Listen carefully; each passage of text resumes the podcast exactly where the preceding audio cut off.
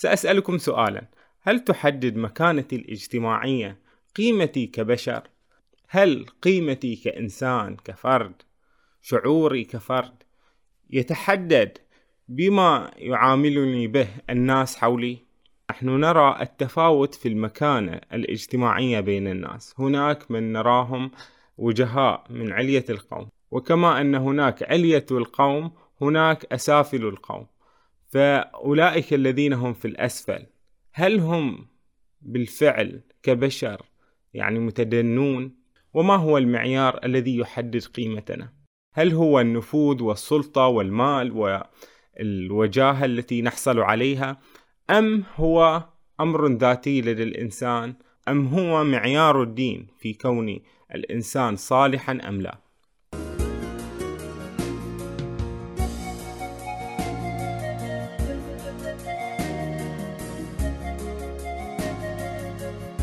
السلام عليكم. أهلا وسهلا بكم في بودكاست ابحر سنقدم اليوم مراجعة لكتاب قلق السعي إلى المكانة للكاتب ألان دي بوتون.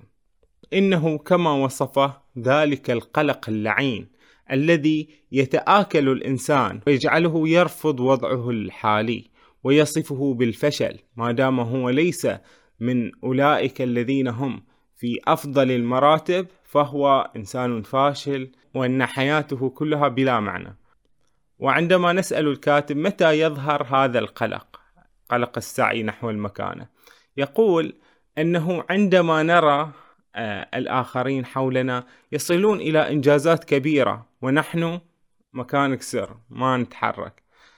نرى أن الآخرين يحرزون تقدمات مثلا في الدراسة في العمل في الزواج والأسرة في الوجاهة في كل المجالات يتقدمون بينما نحن متأخرون جدا في مضمار التنافس العالمي.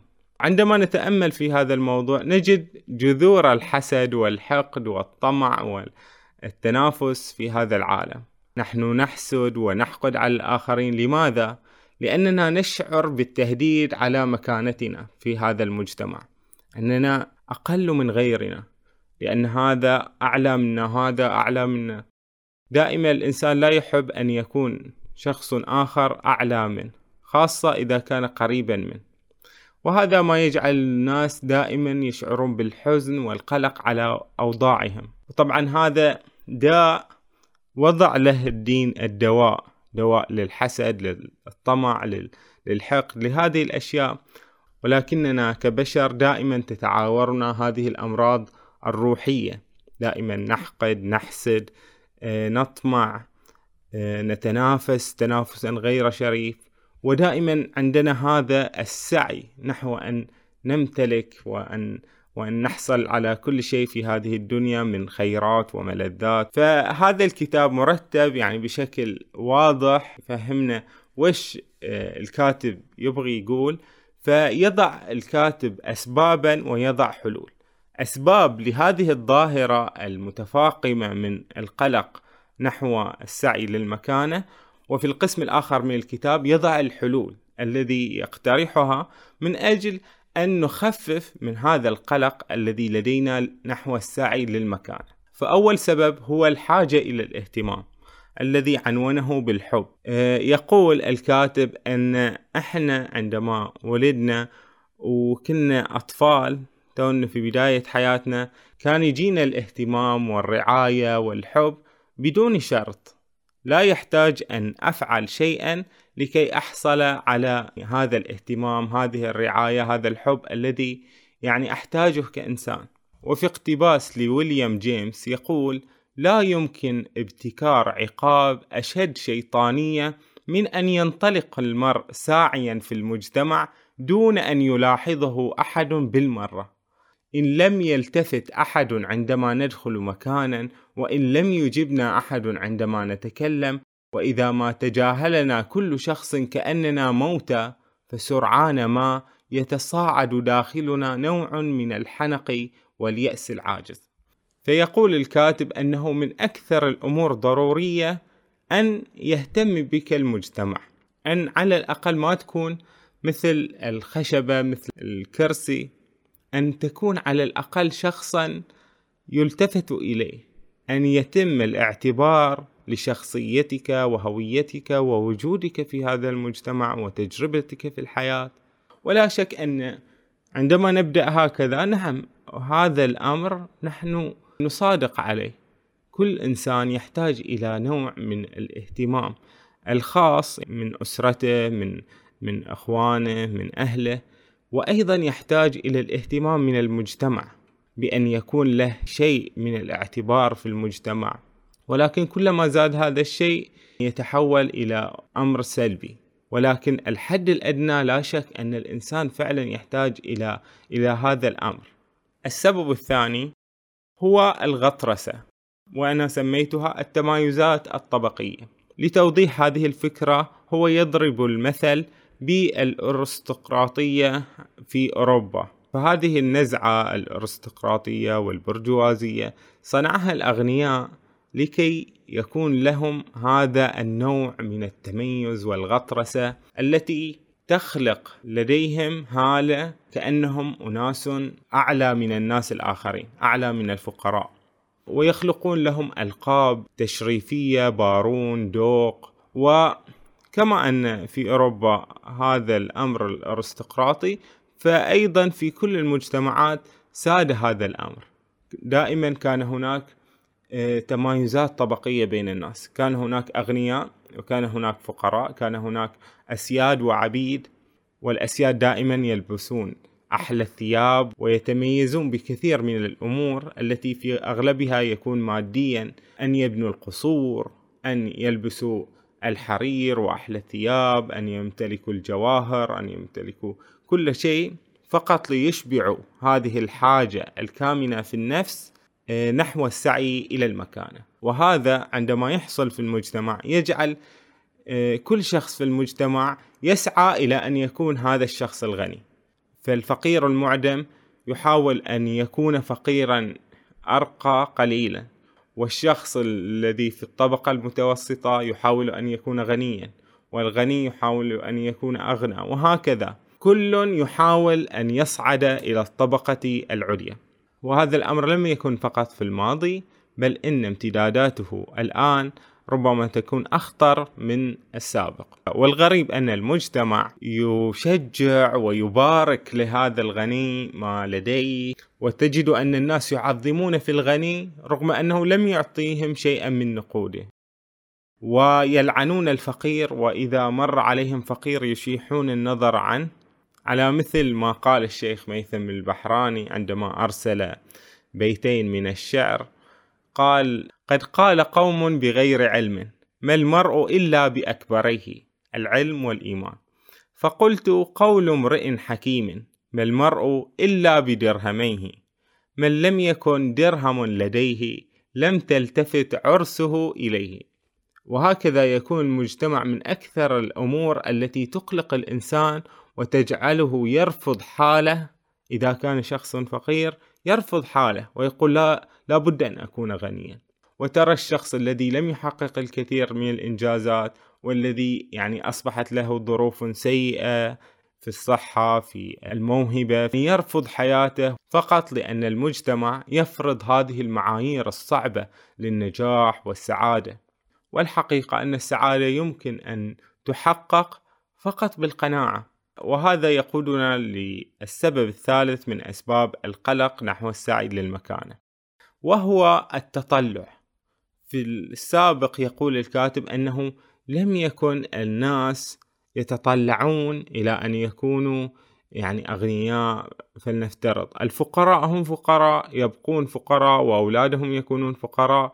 كان الوضع هكذا وكان الناس أكثر قناعة بأحوالهم.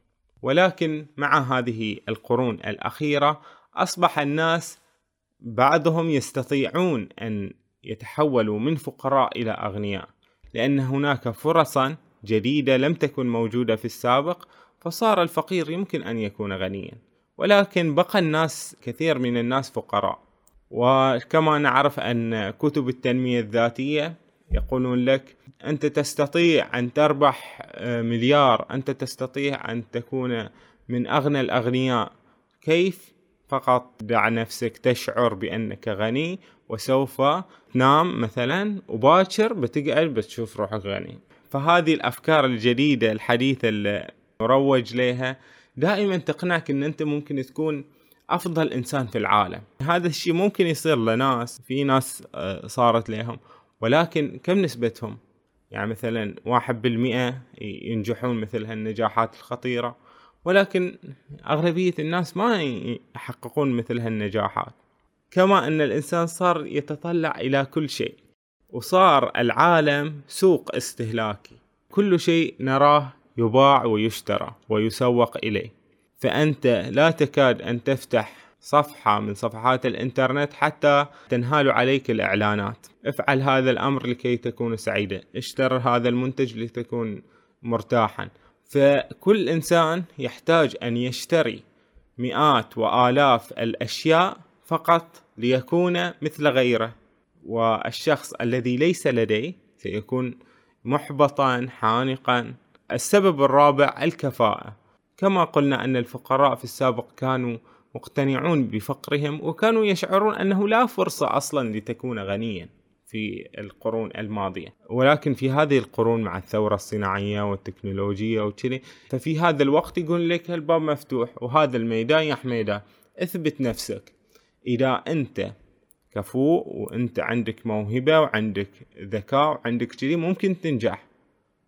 وأما إذا كنت فشلت فأنت فاشل بجدارة. لأن الفرص متاحة. فهؤلاء الكفؤون الأذكياء بينجحون.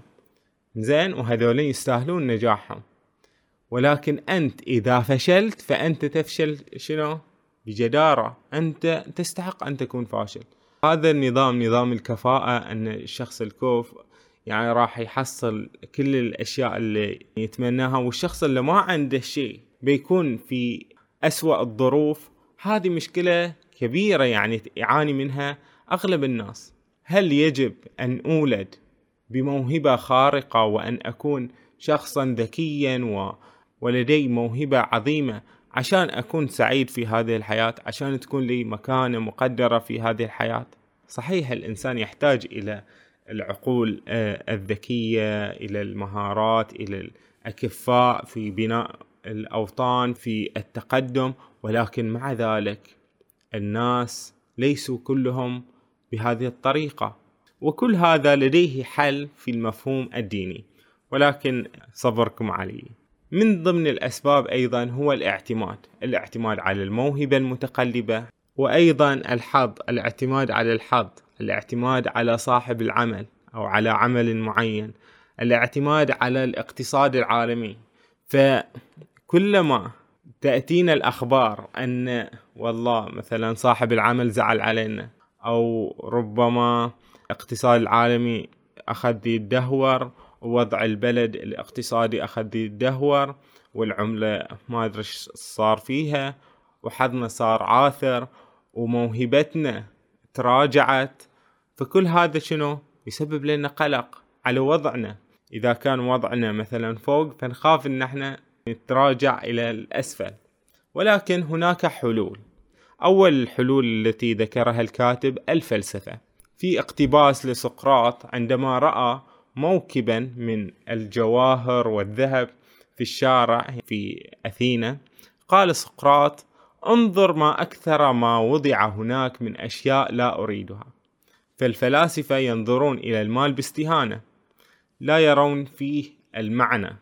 لا يعطي الإنسان معنى بل الذي يعطيه عقله وبالنسبة إلى مدح الناس ورأيهم فينا طبعا هذا الشيء دائما يهمنا ودائما نبحث عن إرضاء الناس وهو غاية لا تدرك يقول الفيلسوف ماركوس أوريليوس في كتابه التأملات هل يصير الشيء أفضل إن امتدحناه؟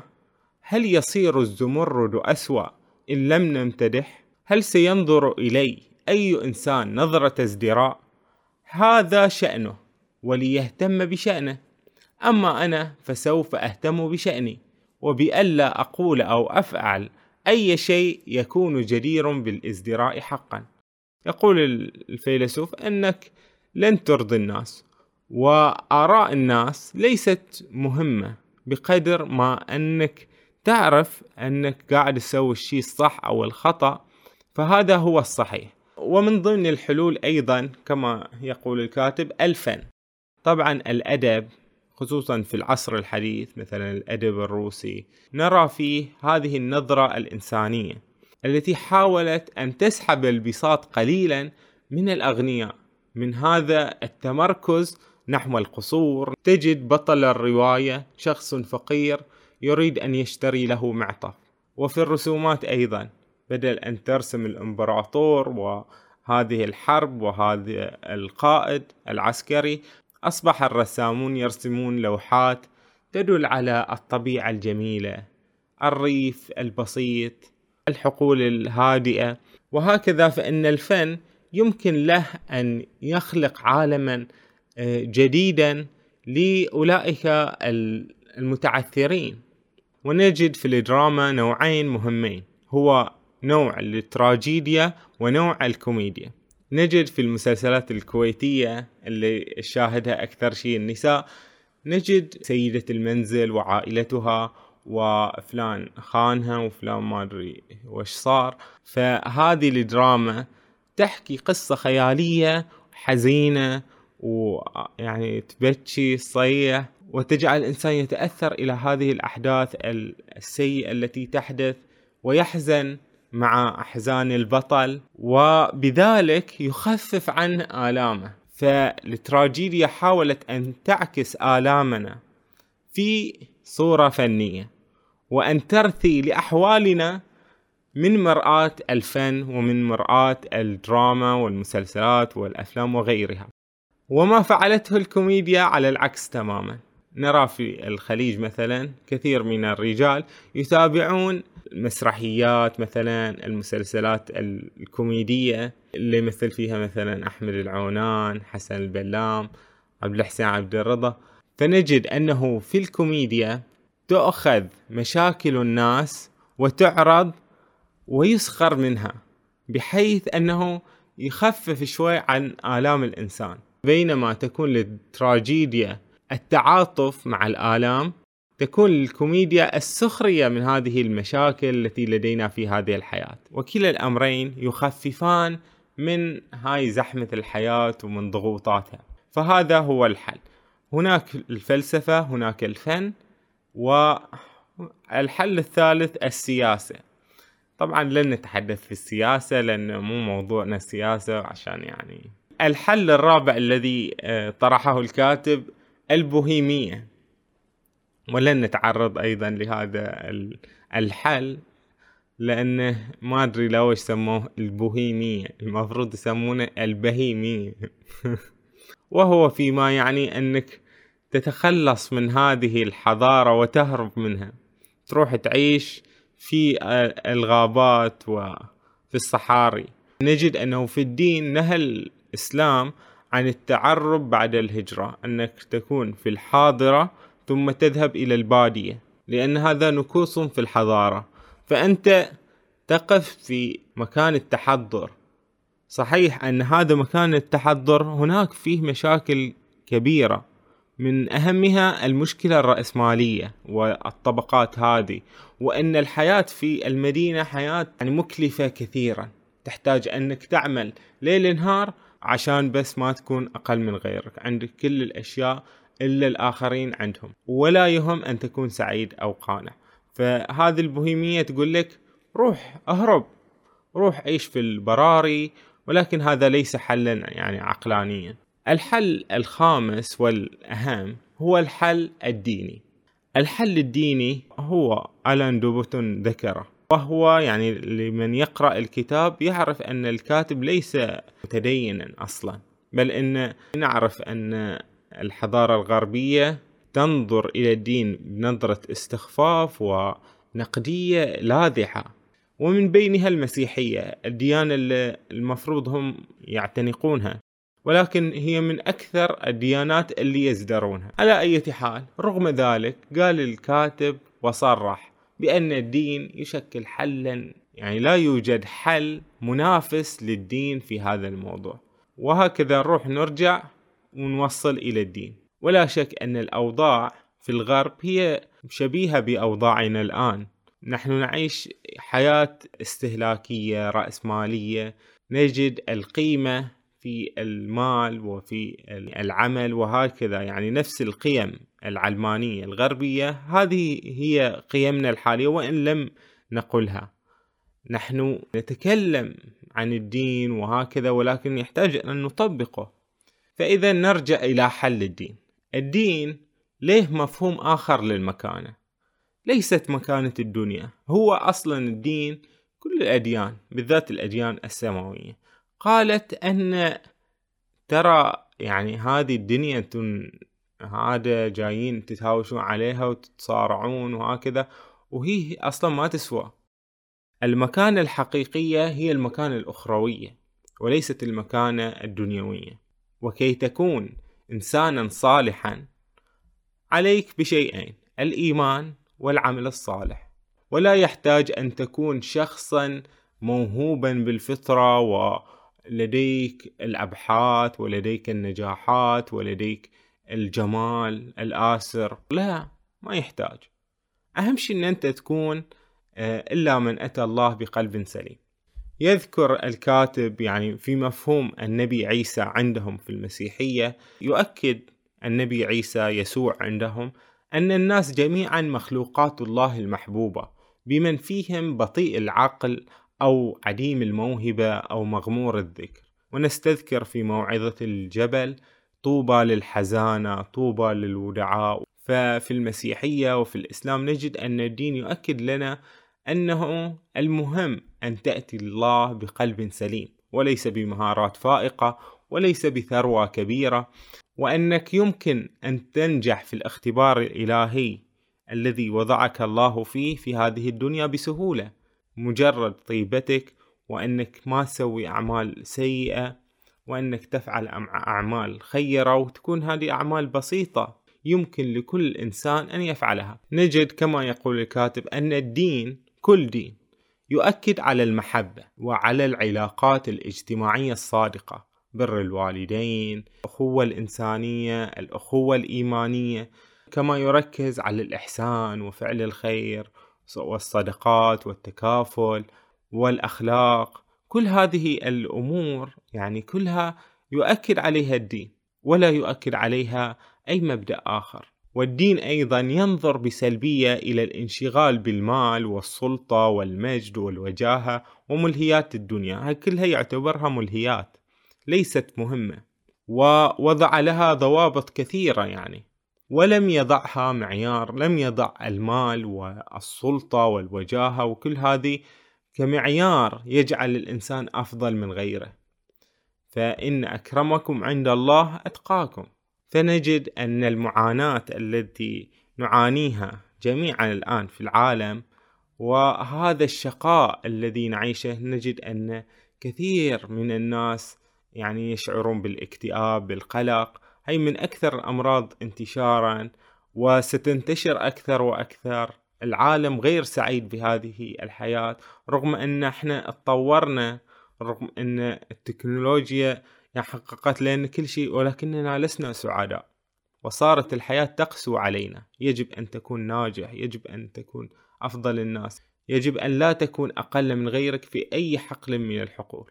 رغم أننا يجب أن نعيش فعلا سعداء وإيجابيين بما لدينا في هذه الحياة. فإن الحياة فيها أمور كثيرة يجب أن آه، نستمتع بها سماء زرقاء جميلة أشجار بهيجة هواية نقوم بها ولا يجب أن نعيش هذا الصراع الكبير التي تغذيه المادة وهذه الرأسمالية المتوحشة التي تجعل الناس فقط عقولا استهلاكية فقط تذهب لتجلب المال لكي تعيش حالها حال الناس. فإلى هنا ننتهي من مراجعة كتاب قلق السعي إلى المكانة.